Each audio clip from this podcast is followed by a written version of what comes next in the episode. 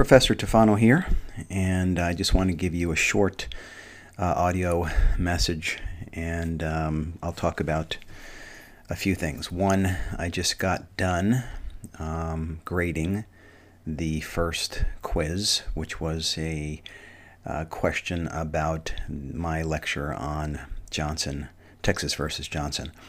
And I'm very impressed. Most of you did a fantastic job articulating your reasoning for your position on the Texas versus Johnson case.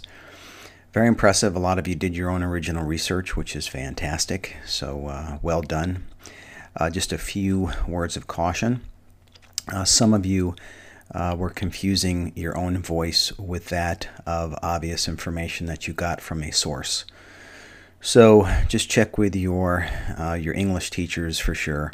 And uh, there's plenty of information on the internet and also in our textbook about how to cite or use information uh, as, as you apply it to not only an essay but and also for the remaining uh, four speeches or the upcoming four speeches to let us know as listeners uh, what is your voice and what is uh, someone else you're quoting. So a few of you kind of confused that with your own voice.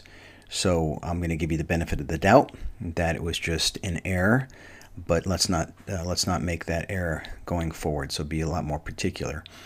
Obviously, you read things, you hear things, and then as you go to write, you just have to be careful that you're not using someone else's, um, especially exact verbiage. A couple of you said the exact same thing, um, which leads me to believe that um, you, a couple of you, used the same source. I don't mean you coordinated it, but obviously the, the verbiage was identical. So obviously that didn't come from the mind of the uh, writer. It came from someone else's ideas, which is fine. Just make sure that you tell us where you got the information from and make sure your voice is clear. And when you're quoting someone else, that it's clear it's not your voice. Okay, a minor um, criticism, but let's just fix that. Okay, and for the upcoming uh, speeches, since we're going out of order, out of my typical order, that we're starting with a persuasive speech, do the best you can to um, uh, take a look at chapter 16 and 17. And I think um, there's there's plenty of um, audio lectures on those chapters if you go to the uh, my Spotify site, and you can find those but just if you can review chapters um, 16, 17, and regarding using persuasive strategies and persuasive speaking. I am going to be um, uh, probably a lot more gracious in my grading of that first speech because we're going a bit out of order, but I just thought it was important. Since having um, a recall election for governor is a historic uh, event, I, I thought it would be very good for us to um, take a look at that and also uh, provide speeches, um, perform speeches in that area. Okay, so uh, a couple things you have to do. If you are for the recall, you're going to say, I am for the recall.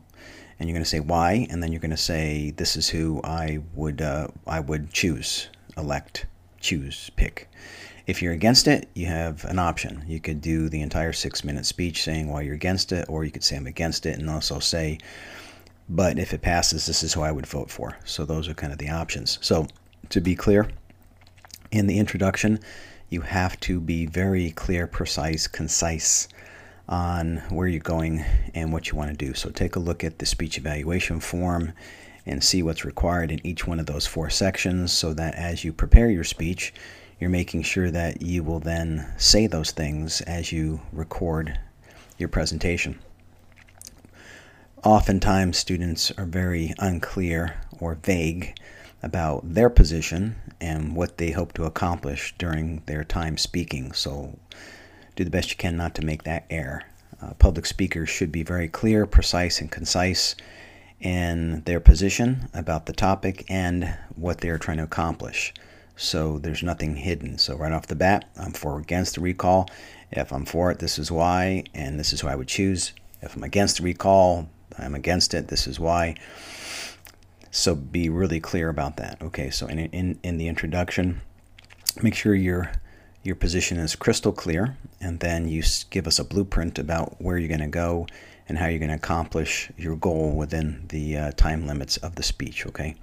All right. So that's just a quick um, introduction for the uh, first speech that's coming up. So hopefully, some of you will be working on those speeches in the next couple of days. One clear stream, no fancy editing software.